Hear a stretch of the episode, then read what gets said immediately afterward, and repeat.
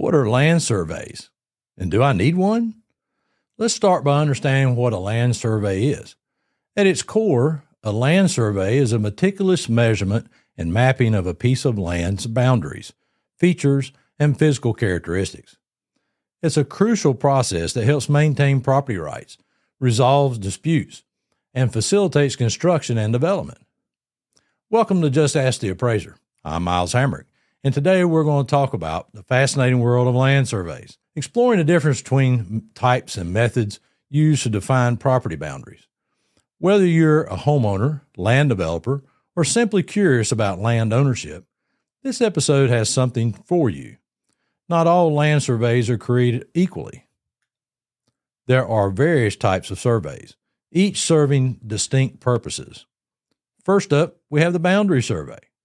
This survey is all about establishing or verifying the legal property boundaries of a piece of land. It often involves placement of markers or boundary monuments to precisely define the property's limits. Next on our list is a topographic survey. This type of survey maps out natural and man made features of a property, such as hills, valleys, trees, buildings, roads, and utility lines. It is an essential tool for designing, engineering, and const- constructing projects. In land development, the subdivision or site plan survey is a key player. It's used to divide larger parcels of land into smaller lots, ensuring compliance with local zoning and land use regulations. Now that we've covered some of the types of surveys, let's shift our focus to two distinct methods used for land description. Metes and bounds is the first, and government survey method is the second. The metes and bounds system is a flexible approach that relies on physical features and distances to define property boundaries. Here's basically how it works. A land surveyor starts at the well defined point of beginning, describing the property boundaries using compass directions north, south, east, and west, distances, angles, and physical landmarks. Monuments are often placed along the boundary lines, and the survey closes within a return to the point of beginning. On the other hand, we have the government survey method, or public land survey system, a systematic grid based approach used primarily in the United States.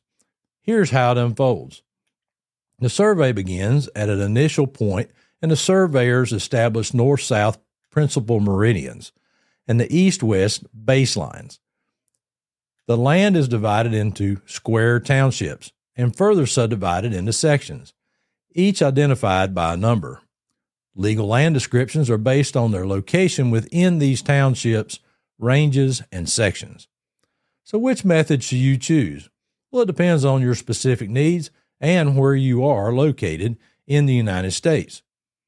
Metes and bounds offers flexibility for irregularly shaped parcels, while the government survey method provides a systematic grid system ideal for larger tracts of land with regular boundaries.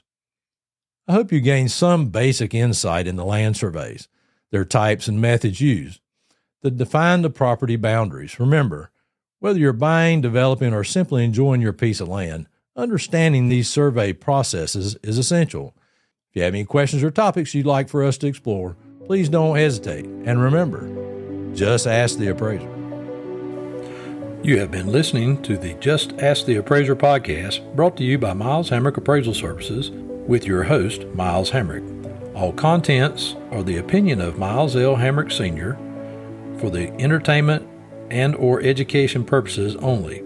This information is in no way legal advice, real estate advice, investment advice, or the opinion of any other regulatory agency or, or organization. Thank you for listening to Just Ask the Appraiser podcast.